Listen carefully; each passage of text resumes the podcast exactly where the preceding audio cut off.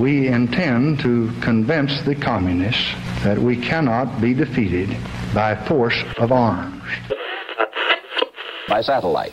232 GIs killed and 900 wounded makes one of the heaviest weeks of the Vietnam War. It's the worst area we've been in since I've been in Vietnam. You think it's worth it? I don't know. They, they say we're fighting for something. I don't know. But for 20 years, we have been wrong. The history of conflict among nations does not record another such lengthy and Újra jó reggelt, Vietnám! Ez itt a digitális dzsungelt rázó podcast. Havasi Mátéval és Jamriskó Tamással. I love the smell of napalm in the morning. Smells like victory. Talk the talk. Do you walk the walk? Jolly green giants walking the earth, guns.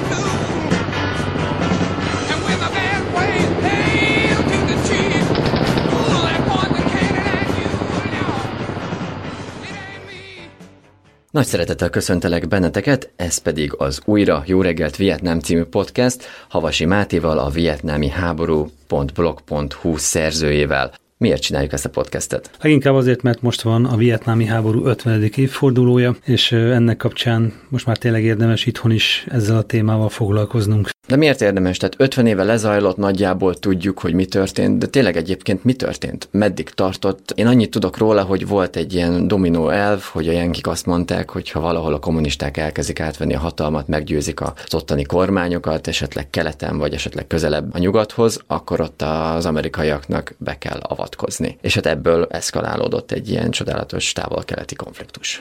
Nagyon röviden egyébként tényleg erről volt szó. Vietnám történelmen nagy részét azzal töltötte, hogy a különböző megszállókkal hadakozott, és a 19. század második felében a francia gyarmatosítók ide is megérkeztek.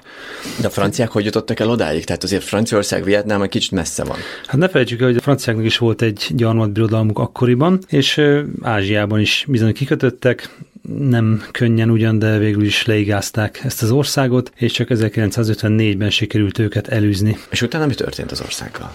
Utána az országot ketté osztották a Genfi megegyezés értelmében, és északon egy kommunista vezetésű rezsim jött létre Ho Chi Minh vezetésével, aki egyébként egy világlátott kommunista érzelmi forradalmár volt, míg délen egy Amerika barát, kormányzat, először Baudai császár, később pedig Diem elnök vezetésével. Hát ez az ellentét volt, ami lényegében forrása lett a következő vietnámi háborúnak, amelyet a helyiek egyébként amerikai háborúnak is neveznek. Miért nevezik amerikai háborúnak? Az amerikai kezdetől fogva nagyon komoly szerepet vállaltak Dél-Vietnám támogatásában, befolyásolásában. Ők tulajdonképpen már az 50-es évek közepétől ott voltak. Részben katonai tanácsadókat küldtek, részben pedig a helyi politikát próbálták állandó jelleggel befolyásolni, míg Kína és a Szovjetunió hosszú távon elköteleződött Észak-Vietnám mellett, így tehát a két nagyhatalom, illetve hát a három nagyhatalom közvetve ugyan, de összecsapott. Tehát akkor a kommunisták és az amerikaiak is látták, hogy északon van egy kis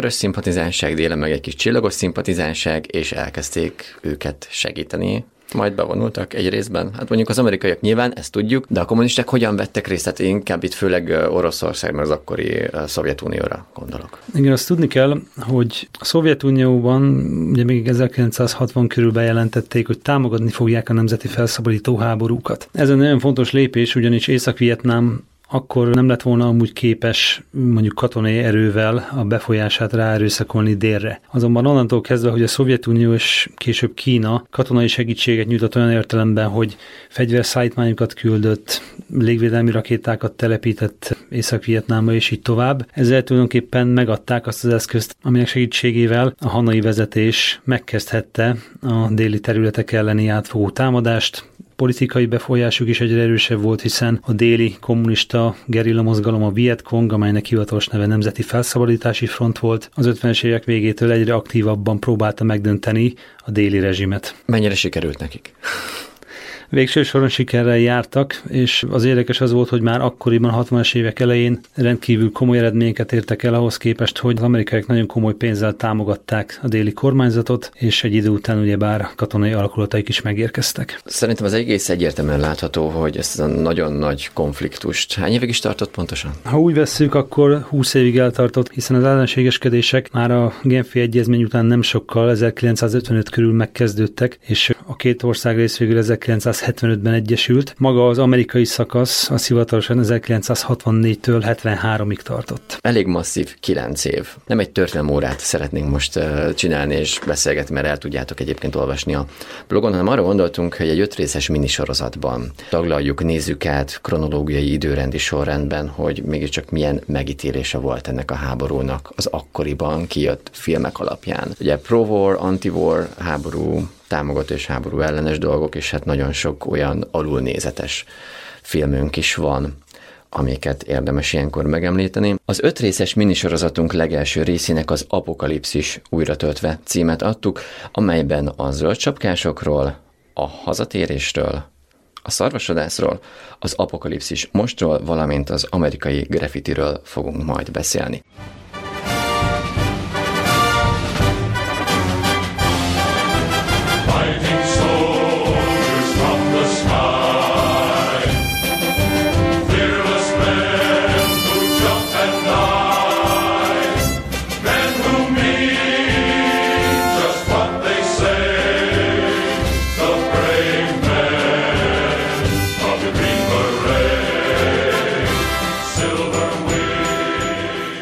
Zöldcsapkások 1968-ban jött ki, a rendezője pedig John Wayne, a western hős, és Ray Kellogg volt, a főszereplője pedig John Wayne, David Jensen és Jim Hutton. Aki látta ezt a filmet, azt szerintem fogja tudni, hogy miről beszélünk, aki nem azoknak pedig elmondom, hogy ez egy háború támogató, heroikus, kicsit western hősös propagandafilm. 68-ban jött ki tehát 64-től 73-ig tartott a konfliktus. Azért 68-ban mennyire volt már érezhető, Máté, hogy, hogy itt azért vannak gondok? Abszolút. 68 volt ugye bár a konfliktus igazi fordulópontja, és ezért is nagyon fura, hogy ebben az évben ezt a filmet még egyáltalán elkészítették, finanszírozták, de tény, hogy John Wayne, aki járt egyébként Vietnámban, meglátogatta a csapatokat, és nagyon oda volt a zöldcsapkásokért, támogatta ezt a projektet, nem beszélve arról, hogy az eredeti alapanyag, amely Robin Moore valós tényeken alapuló regénye volt. 1965-ben igazi bestseller volt. Minden esetre 1968-ban, amikor már ugye sor került a TET offenzívára Vietnámban, az egész média, a közvélemény, tulajdonképpen még a háború támogatónak jó része is belátta, hogy ez a konfliktus így ebben a formában megnyerhetetlen, hát akkor érkezett meg a zöldcsapkások. Még kicsit azért elméláznék John Wayne-nek a karakterén, tehát ugye ő egy western hős volt, kiáll a férfi. És egyébként úgy, amennyire láttam, a, a férfiasság kérdés az a hazatérésben is előjön. Mennyire gondolod azt, hogy, hogy ez egy ilyen őszinte movement cselekedet ide volt John Wayne részéről, és mennyire érthette meg, vagy nem érthette meg a társadalomnak a, a felfogását, elfogadását a háború felé. Nem lehet az, csak felteszem kicsit, mint az ördögügyvédje a kérdést, hogy Vén egy picit ezzel akart morált növelni, hogy csinálnak egy ilyen heroikus filmet, amit ugye támogatott, hogy jól tudom, a hadsereg is, de minden más része pedig szakmaiatlan volt. John Wayne ugye, aki eleve azért egy konzervatívabb férfi volt, és hogy mondjam, egész életművével tanúságot tett a klasszikus amerikai férfi imázs mellett. Tőle igazából nem is nagyon várhattunk mást. Ő valószínűleg tényleg úgy állt hozzá, hogy tegyünk valamit a harci szellem növeléséért, és nem nagyon gondolt bele, hogy eleve idejét múlt az a fajta hozzáállás, amit ebben a filmben látunk, és minden vonalon. A filmben is a hamis heroizmust sugalja, a színészek párbeszédei nem, nem mondhatnám, hogy igazán meggyőzőek, meglehetősen közhelyes az egész így, ahogy van, és ami a szövetséges délvietnámiak, vagy a, az ellenfél, a Vietkong gerillák ábrázolását illeti, az is igencsak leegyszerűsített, de bántóan. Tehát akkor egy egydimenziós film Miért jöhetett ki? Miért nézték meg? Miért lehet az, hogy a könyv az egy nagyon nagy siker volt, a film pedig ilyen elég vegyes megítélésű? Egyrészt ne felejtsük el, hogy 1965 és 1968 között egy meglehetősen komoly váltás következett be, úgy az amerikai közvéleményben, mindazonáltal még ekkor is nagyon sokan voltak azok, főleg a konzervatívabb körökben, akik azért egy ilyen filmre még így is elmentek és megnézték. Pénzügyileg egyébként ez egy nyereséges alkotás volt, más kérdés, hogy a utóbb a legtöbb kritikus is elismeri, hogy mint háborús film egyszerűen egy rossz vicc. Hogyha háborús filmként egy rossz vicc, akkor van-e még ma értelme megnézni? Mit javasolsz? Érdekességként ajánlható. Egyébként azt mondanám, hogy értéke nincsen. Ez volt az első olyan amerikai gyártású vietnámi háborús film, amely megmaradt a köztudatban, de hozzátehetném, hogy egyébként a 60-as évek közepén már készültek hasonló alkotások, ezeket viszont ma már igazából nem emlegetjük, nem nagyon emlékszünk rájuk. Miért lehet akkor az, hogy ez a film ennyire megmaradt a köztudatban? Szinte biztosra veszem, hogy John Wayne szerepeltetése és rendezése az, ami ezt ennyire emlékezetessé teszi. Tehát az amerikaiak nagy része azért ismeri az ő nevét, az ő munkásságát, valószínűleg ezért.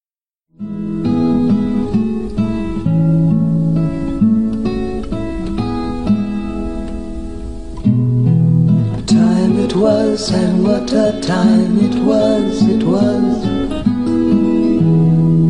a time of innocence, a time of confidences. Long ago it must be, I have a photograph. Preserve your memories, they're all that's left you.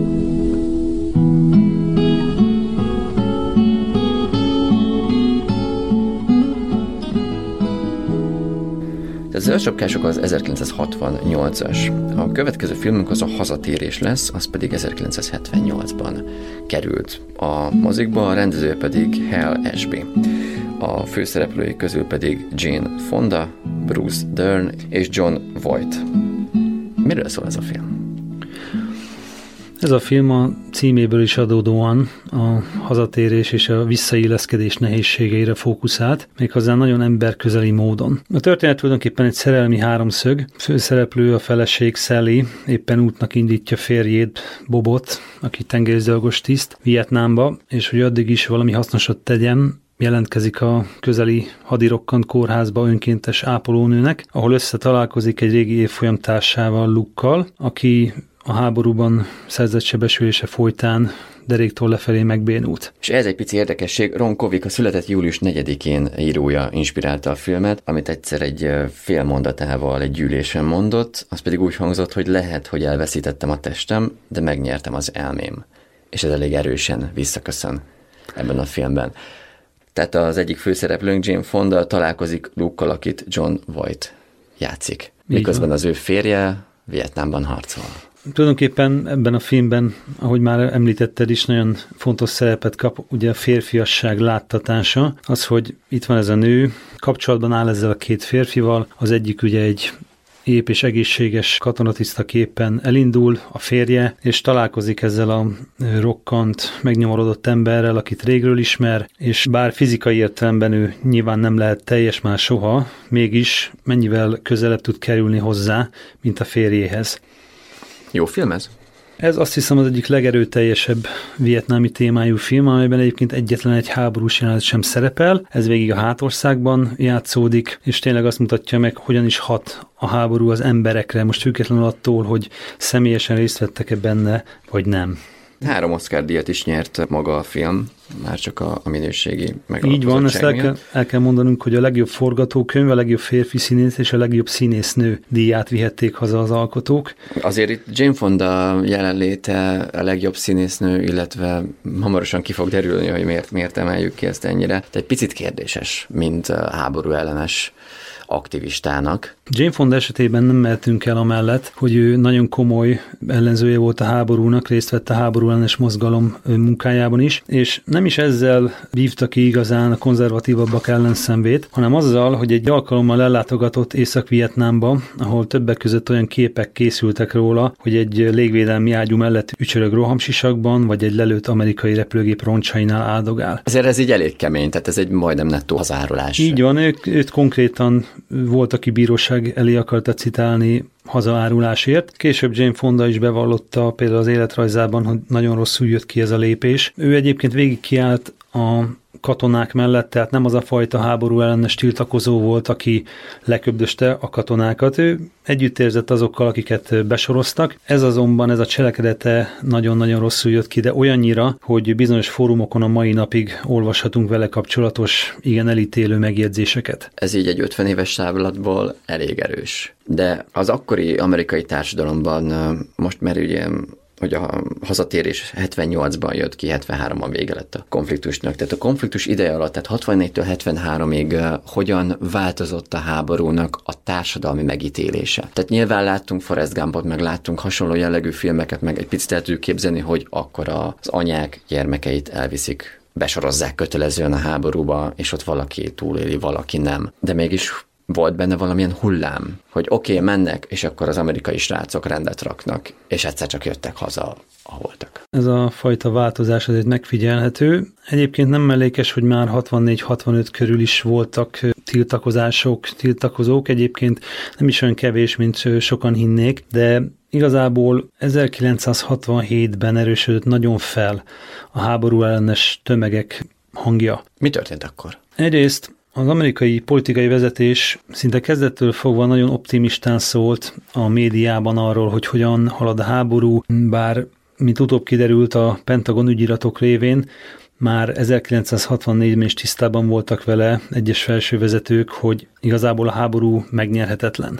Johnson elnök telefonbeszélgetéséről például vannak felvételek, a miniszter által begyűjtetett jelentésekből pedig szintén kiderül, hogy tisztában voltak igazából vele, hogy a háború nem megy igazán jól, de természetesen fenn kellett tartani a kormányzatnak az optimista hangvételét, és amikor 1968-ban bekövetkezett a TET offenzíva, amikor a kommunista erők átfogó támadást indítottak egész Dél-Vietnámban, akkor hirtelen jött a sok, hogy ha ilyen jól megy, akkor most akkor ez mégis hogyan következhetett be. Ez megint egy nagyon komoly lökést adott ennek az egész háború ellenes hangulatnak, bár meg kell jegyezni, hogy nagyon sokan voltak akkor az amerikai társadalomban, sőt, egyes források szerint ők képezték az igazi többséget, akik bár egyetértettek abban, hogy a vietnámi háborút ilyen formájában nem szabad folytatni, de nem voltak feltétlenül békepártiak, nem tartoztak a hippi mozgalomhoz, vagyis azt is el kell mondanunk, hogy maga a háború ellenes mozgalom, illetve a háború ellenes érzelműek tömegese volt homogén. Visszatérve a filmhez, tehát itt van a helyzet, hogy Jane Fonda találkozik a régi ismerősével, aki hadi rokkantak közt van, a férje pedig kint harcol. Mi alakul ebből? Hát ahogy mondtam, tulajdonképpen egy szerelmi háromszögről van szó, ahol a nő egyre közelebb kerül egykori folyamtársához, tulajdonképpen egy románc alakul ki közöttük, és ahogy mondtam, a férfiasság kérdésének a taglalás az elkerülhetetlen benne van ebben. Ugyebár itt van az a férj, aki bevonult éppen Vietnámban van, és ő ebben a történetben a klasszikus amerikai férfiasság megtestesítője. Még itt van egy hadirokkant veterán, aki nagyon komolyan sérült testileg, lelkileg, és mégis érzelmileg ő tud közelebb kerülni a nőhöz. Van ebben a filmben két szerelmi jelenet, az egyik a film elején, a férjel, a másik pedig a film vége felé ezzel a bizonyos hadirokkant veteránnal, és egyszerűen ordító a különbség az, hogy melyik a meghittebb, melyik a természetesebb, és ez már megint egy, egy utalás arra, hogy nem kifejezetten a, a hagyományos értelemben vett férfiasság az, ami a valóságban működik, és ami úgy értékelhető egy nő számára.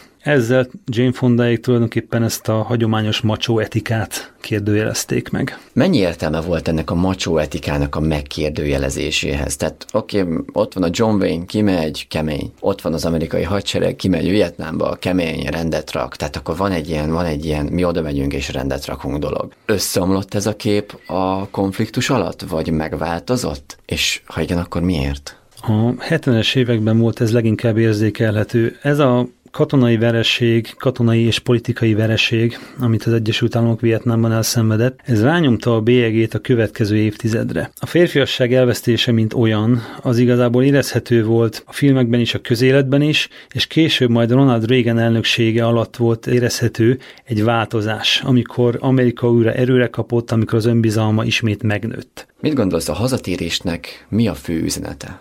Vagy nem is feltétlenül a fő üzenete, mert ez egy elég, elég ilyen kis egydimenziósan hangzik. Mit mutat meg igazán a konfliktusból? Oké, okay, ott vagyunk a hátországban, emberi dolgok. Nem az a nagy, heroikus történet, mint, mint ezek a propagandafilmek. Legfontosabb üzenete valószínűleg az, hogy együtt kell éreznünk a szolgálatot teljesített, megsebesült, megnyomorodott emberekkel, és ez abban az időben egyébként egy nagyon fontos üzenet volt, ugye ez a 70-es évek végén készült. Az egyik első olyan film volt, amely rámutatott arra, hogy ezek az emberek igénylik a figyelmet, a gondoskodást, és ilyen szempontból is egy rendkívül fontos alkotás ez. Érdemes megnézni? Abszolút, igen. Ahogy mondtam, nagyon nagy hatású film, úgyhogy biztos vagyok benne, hogy a legtöbb néző számára azért ez egy komoly élmény lesz.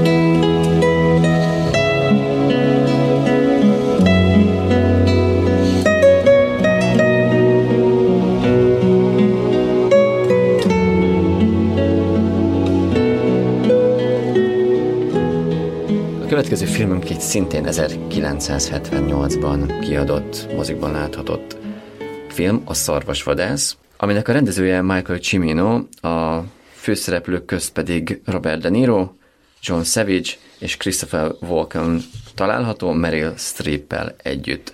És Oscar díjat is nyert ez a film szintén, a legjobb filmet, a legjobb rendezőt, a legjobb férfi mellékszereplőt, vágást és hangkeverést. Itt ugye az az érdekes, hogy a szarvasodász és a hazatérés ugyanakkor érkezett, és tulajdonképpen a legkomolyabb Oscar díjakat ez a két alkotás vitte haza. Bár, mint tudjuk, a két film meglehetősen eltérő. A szarvasvadász egy jó három órás alkotás, ahol az első bő óra, körülbelül egy óra, az gyakorlatilag az ő falucskájukban, városkájukban, városkájukban inkább eh, játszódik, ahol ők eh, kohászati munkások, valamilyen egy keleti népnek a bevándorlói, gyakorlatilag mindegy, bár mondjuk szerintem ez is ad hozzá egy, egy finom vonalat, hogy, hogy ők ukrán bevándorlóknak a leszármazottai, tehát teljesen egyértelmű, hogy ők el fognak menni a kommunizmus ellen harcolni. És hát van búcsúbóliuk, és az egyik fiatalembernek akkor, akkor van a házassága is, és hát nyilván akkor is azért, azért már a leges legelején kijönnek társadalmi sajátosságok. Nekem egy kicsit egyébként Margaret Thatchernek a a, Britanniára emlékeztetett a legeleje a bányász és kohász analógia, hogy ezek a srácok kemények, elmennek inni, biliárdozgatnak, ugratják egymást. Tehát szerintem közel egy idilli helyzetet látunk, amíg el nem kezd töredezni az egész kép. És elkezd, és tényleg csak egy nagyon rövid um, sztori belőle, elkezd töredezni akkor, amikor Meryl Streepnek az apja apjáról meglátjuk, hogy alkoholista is kétszer megüti, illetve az egyik srácnak, aki az elején nagyon-nagyon piperén fésülgeti magát, ő féltékenységet kap, és már a pisztolyáért nyúl. És innen indulnak el egyszer csak Vietnámba. A film előkészítése, ez a bő egy óra, igazából kisvárosi életképekből építkezik, és az ember már-már beleun ebbe a semleges kis semmilyen Sokan írták róla Igen. egyébként nyilván uh, hozzászólók a, az egyik filmes portálon, hogy eszméletlenül unalmas, olyan részleteket mutat meg, amik nem érdekesek, el tudjuk képzelni. Uh, én nem értek velük együtt, mert fontos, tehát hogy be tudj helyeződni az ő helyzetükbe, mert utána sokkal nagyobbat fog ütni az, hogy hova jutnak vissza, az, az eleje és a vége mekkora kontrasztban van egymással, és hogyha egy közösségnek férfi tagjai elmennek egy, egy konfliktusba, ha visszatérnek, ha nem, az már nem lesz ugyanaz. Ez a film egyike az a nagyon kevés filmeknek, amely kihangsúlyozza a háború kisközösségekre gyakorolt hatását. A legtöbb hasonló film ugyanis egy vagy két emberre fókuszál, itt viszont a kisvárosi milliónek a változása is szerepet kap. Milyen ez a kisvárosi millió?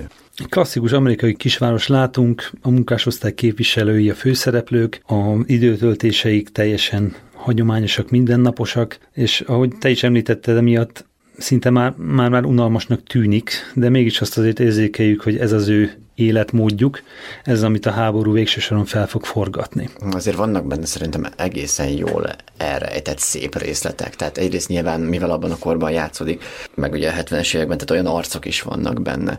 Tehát amikor a az egyik fiatalembernek, a házasulandónak az édesanyja folyamatosan magyaráz a papnak, hogy hát kit veszel, hát hogy néz ki, és hát hogy nem egy vékony lány, és egyébként meg egy vékony lány hozzá. Ahogy készülnek az esküvőre, sőt, van, van ugye egy gyönyörű pillanata, amikor a frissen összeadott férj és feleség, ők egy közös két ágú kupából isznak bort. És azt mondja a konferencié, nem tudom sajnos az ortodox nevét, hogy ha nem megy félre egyetlen csepp sem, akkor szerencsés életük lesz. És kettő darab csepp félre megy. Nem csak egy, hanem kettő. És nem vesz észre senki, csak ugye nyilván mi látjuk a filmben, és hát utána azért látható, hogy mi történik. Szerintem ne spoilerezzük el. Semmiképp. Nézzétek meg, azért nagyon súlyos, és hogy talán ebben a súlyosságában, egyébként most akkor kapcsolódva a 79-es Berlini Filmfesztiválhoz, ahol ugye a keleti blokk országainak képviselői bolykottálták a vetítéseket, azt mondták erre a filmre, főleg ők, hogy rasszista. Elsősorban ugye a vietnámi oldal láttatása miatt voltak ennyire dühösek. De ez főleg egy ideológiai bolykot volt, nem pedig azért, mert áját biztos nem csináltak a vietkongok, hogy gerilláskodtak, felégettek falvakat meg. Abban a helyzetben nyilván nem mondhattak mást.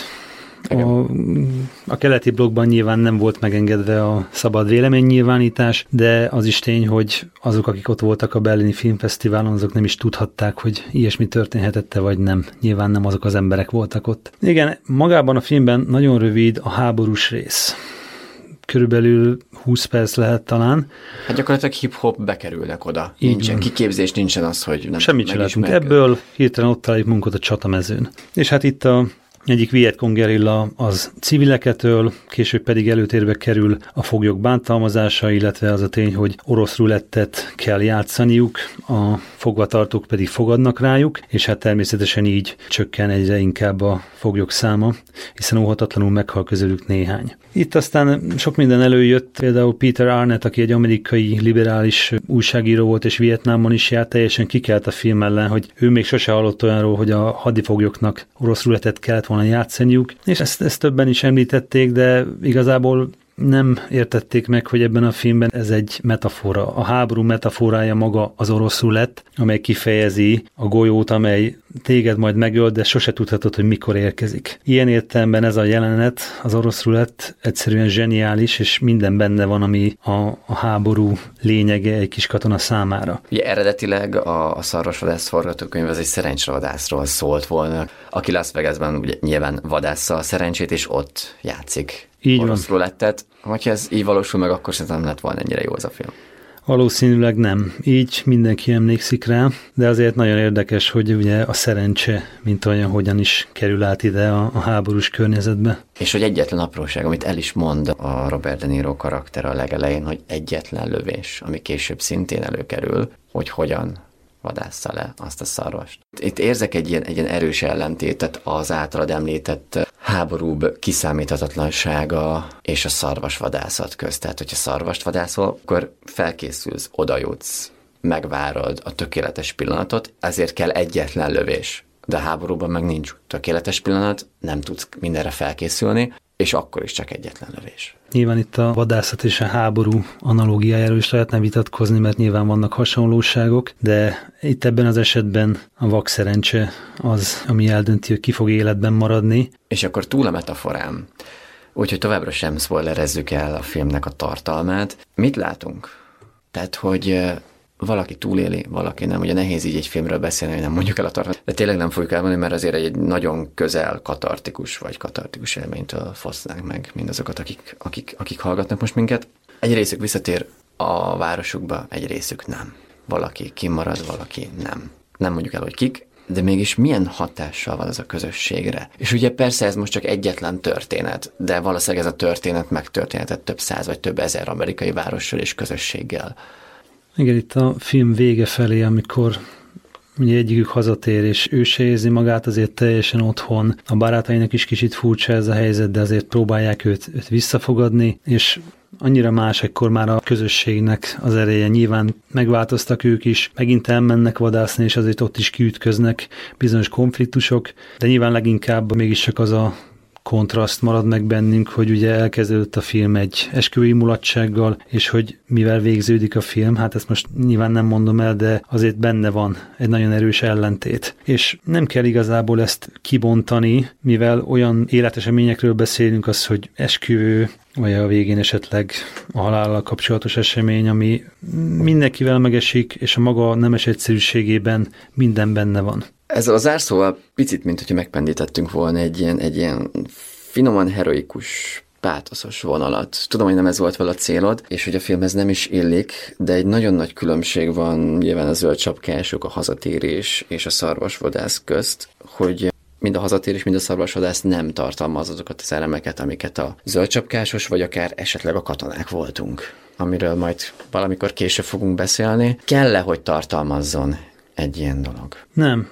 Ugyebár a, az alapvető különbség a zöldsapkások és a 70-es évek végén készült filmek között, hogy a heroizmus akkor már teljesen a kukában volt. De miért? Maga a vietnámi háború is igazából mindaz a rengeteg csalódáskeltő esemény, mint például a Watergate botrány, de mondhatnánk akár Kennedy halálát is, amely fokozatosan aláásta a régi eszméket, a kormányzattal szembeni bizalmat, és tulajdonképpen az olyan alapvető értékeket, mint a kötelességtudat, akár a, a katonai szolgálat tekintetében is. A 70-es évek végén nem lehetett volna igazából leforgatni egy olyan filmet, mint a zöldsapkások. El kellett telni egy időnek, amíg a, a 80-as években, ahogy már említettük, újra erőre kapott ez a macsó amerikai öntudat, megint volt esetleg, hát már egy kicsit másképpen, de azért igény ilyen típusú filmekre. Hát ha jobban megnézzük a 80-as évek akciófilmjeit, azok sokkal jobban emlékeztetnek az zöldcsapkásokra, mint az igazán értékes a háborús filmek. Mondom, hogy az ember rendet rak. Illetve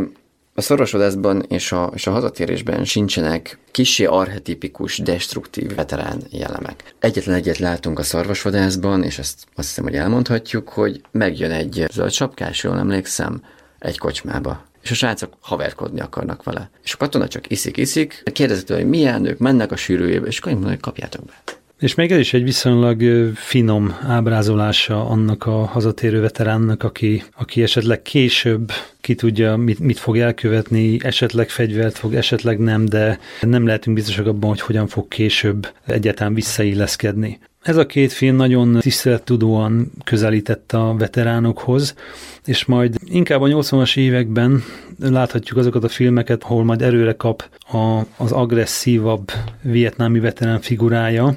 Ekkor a 70-es években csak egy hasonló alkotás volt, azt hiszem a gördülő mennydörgés, ahol egy bosszúszomjas veteránt láthatunk akció közben, de ekkor ahogy mondtam, 70-es években, amikor az amerikai öntudat azért jelentősen csorbult. Láthatóan ennek a két filmnek az alkotói megértették, hogy kicsit érzékenyebben kell ehhez közelíteni, és akiket itt látunk, azok igenis mindennapi emberek, akik nem keresik a bajt, akik azért szeretnének valahogy feldolgozni a történteket, és hát tulajdonképpen sikerrel is jártak.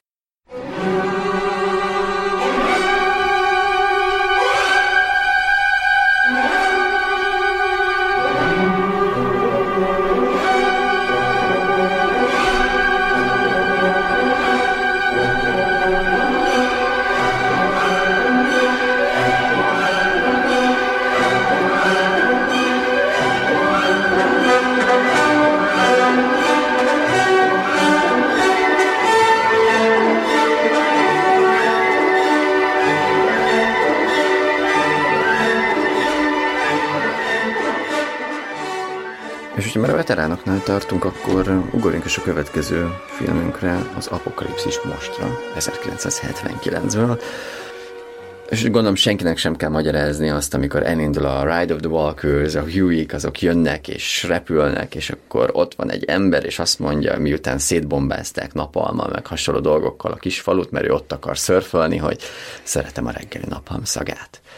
ez egyszerre mennyire gyönyörű, erőteljes, és valahol komikusan kiábrándító. Nem kérdezem meg, hogy ez mente, mert nyilván nem voltunk ott, de ez az egyik legismertebb vietnámi tematikájú film. De miért? Tehát, hogy oké, okay, jól néz ki, oké, okay, benne van a Marlon Brando, aki egyébként nem készült fel a filmre. A Coppola rendezte, meg a Martin Sheen is benne van, tök jó hangja, meg fényképezése van, erre is kapott Oscar díjat. De mi ennek a filmnek az a pontja, vagy azok az részletei, attribútumai, bármi, amire így ott van, és az a Spearhead? Ennek a filmnek az egyik legnagyobb erőssége talán az, hogy mindkét oldalról lehetett dicsérni. Mind a háború ellenesek, mind a, a háború pártiak, vagy mondhatnánk úgy, hogy harciasabbak találhattak ebben a filmben olyasmit, amivel egyetértettek. Könnyű belelátni olyan dolgokat, amik lehet nincsenek benne, de az embernek az az érzés, hogy megtalálja. Népszerűségét talán annak köszönhette, hogy eléggé metaforaszerű, kicsit álomszerű az egész. Így tulajdonképpen könnyebb bármelyik oldalon is állunk belelátni, vagy belemagyarázni valamit.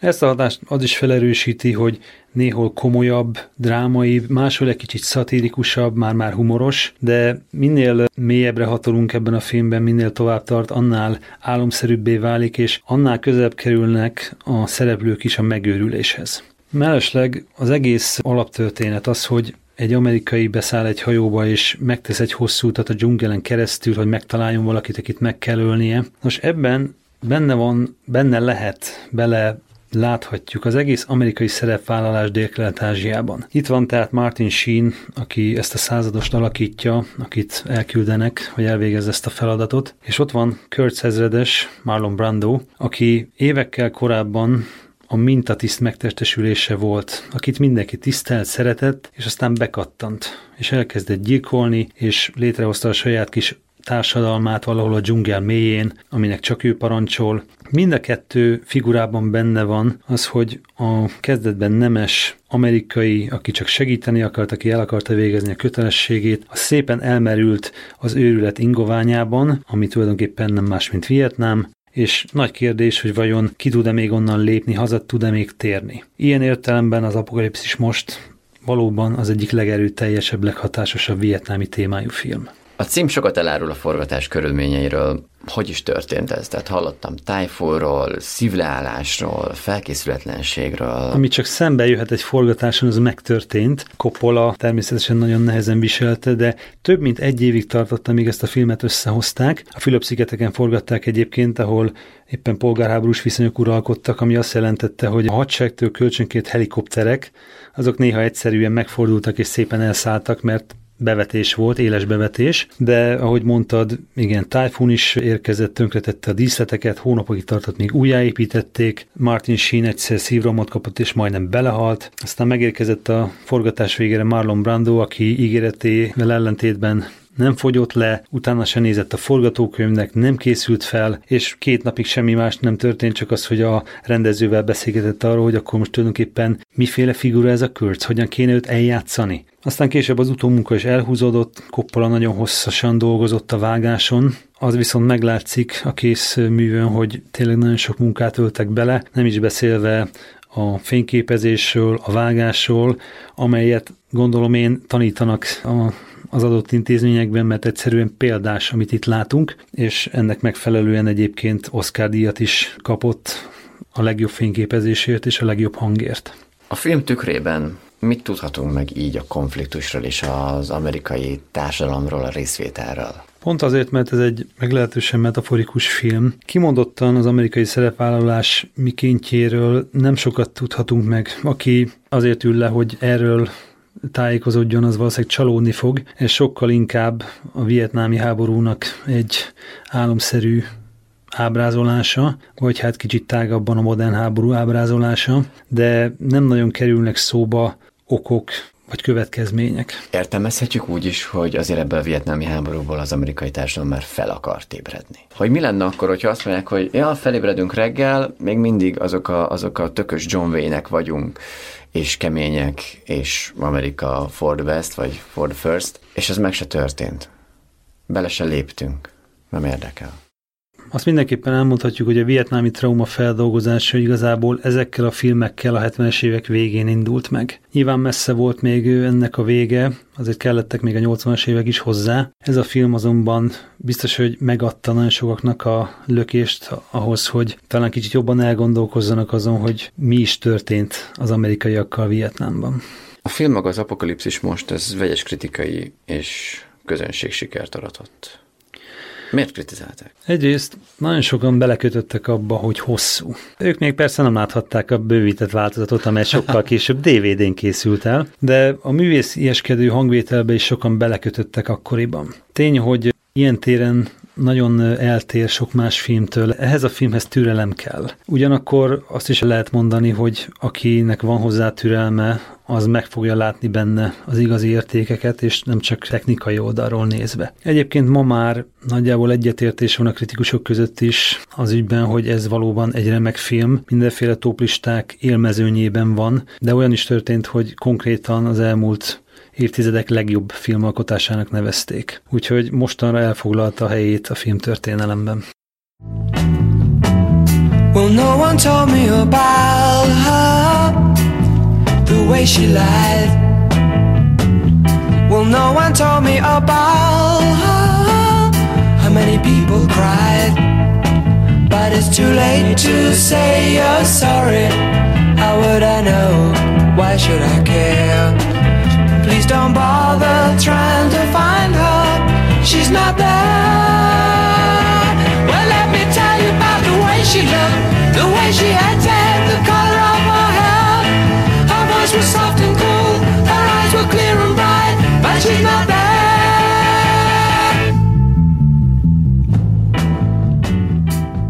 Az utolsó filmünk pedig, amiről ebben a podcastben beszélünk, az pedig az amerikai Graffiti 2, 1979-ből szintén, amikor kijött az apokalipszis most. Ennek a rendezője Bill L. Norton. Ez így nem mond sokat, ugye, hogy a rendezője Bill L. Norton, de ezt tudni kell, hogy valójában George Lucas agyszüleményéről van szó, hiszen az első amerikai graffiti film még 1973-ban érkezett. Ez volt George Lucas második rendezése, és ezt a filmet csak azért nem ő rendezte, mert ő akkor már nyakig ült a birodalom visszavág előkészítő munkálataiban. Mi ez a film?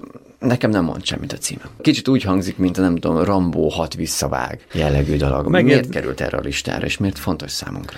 Megérzem, az eredeti filmnél, tehát az első résznél se egészen értem mindent egybevéve, hogy miért ez a címe. Ettől függetlenül egy nagyon komoly közönség és kritikai sikert elért alkotásról van szó. 73-ban Lucas tulajdonképpen a saját ifjúkorát elevenítette fel ebben a filmben, és szóba került, hogy ehhez készítenek egy folytatást is. Végül csak a 70-es évek végén jutottak el odáig, de akkor úgy döntöttek, hogy az első rész szereplőit, akik akkor 18-19 évesek voltak, most megnézik, hogy felnőttként ők mire vitték. Ehhez pedig a 60-as évek közepén térnek vissza az ő sorsukra, amikor már egymástól távol élnek, és ez, ez tulajdonképpen ugye bár a vietnámi háború időszaka négy szilveszter eseményeit láthatjuk a vásznon, és így elvenítik meg előttünk az akkori Egyesült Államok, illetve a vietnámi hadszintér élete. Van itt olyan karakter, akiből táncos lesz, van olyan, aki, aki családot alapít, és kicsit konzervatívabb éles stílust folytat, és van itt egy olyan főszereplő, aki helikopterpilótaként szolgál Vietnámban. Az egész filmet áthatja igazából ennek a korszaknak a bizonytalansága, ugyanakkor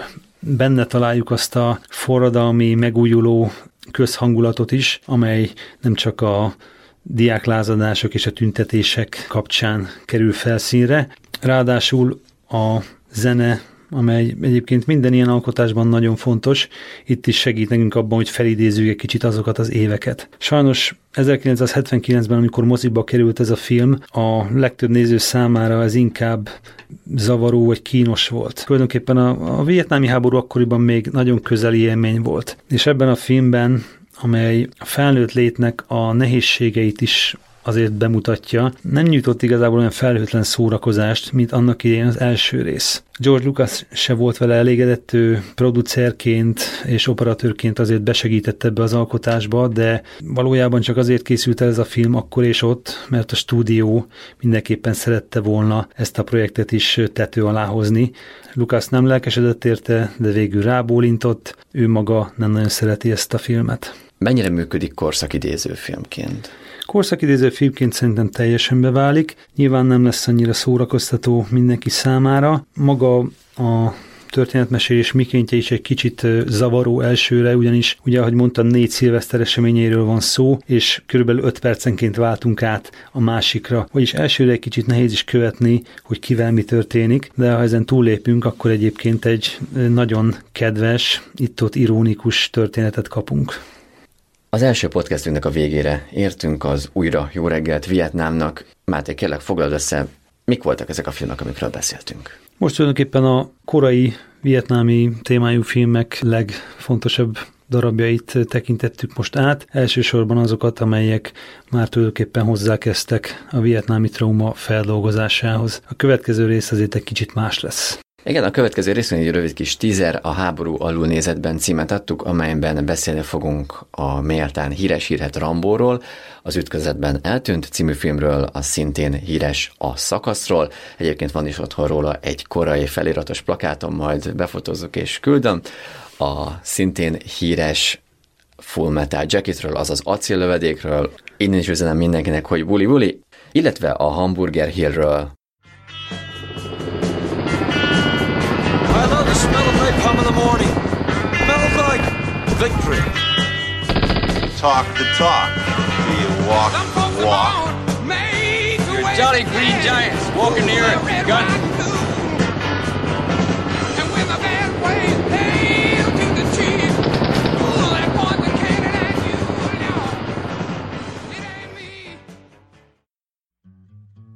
Ha még többet szeretnél tudni a vietnámi háborúról, vagy a filmekről, amelyekről beszélgettünk, nézz fel a vietnámi háború.blog.hu-ra, ha pedig más műsorokba is belehallgatnál, ajánljuk az Eper Rádiót. eper.elte.hu A műsor producere Őri Soma. Technikai munkatárs Bozó Antal. A szignál rádiós hangja Hódi Virág. Grafika Megyesi Bernadett.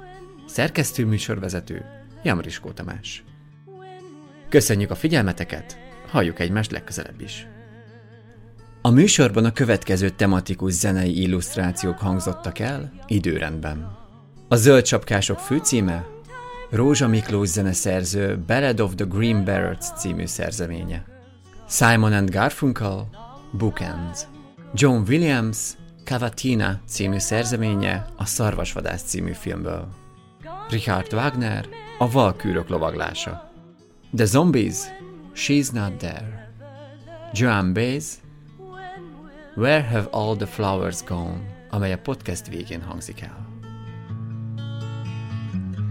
Where have all the young men gone? Long time passing. Where have all the young men gone? Long time ago. Where have all the young men gone? Gone for soldiers,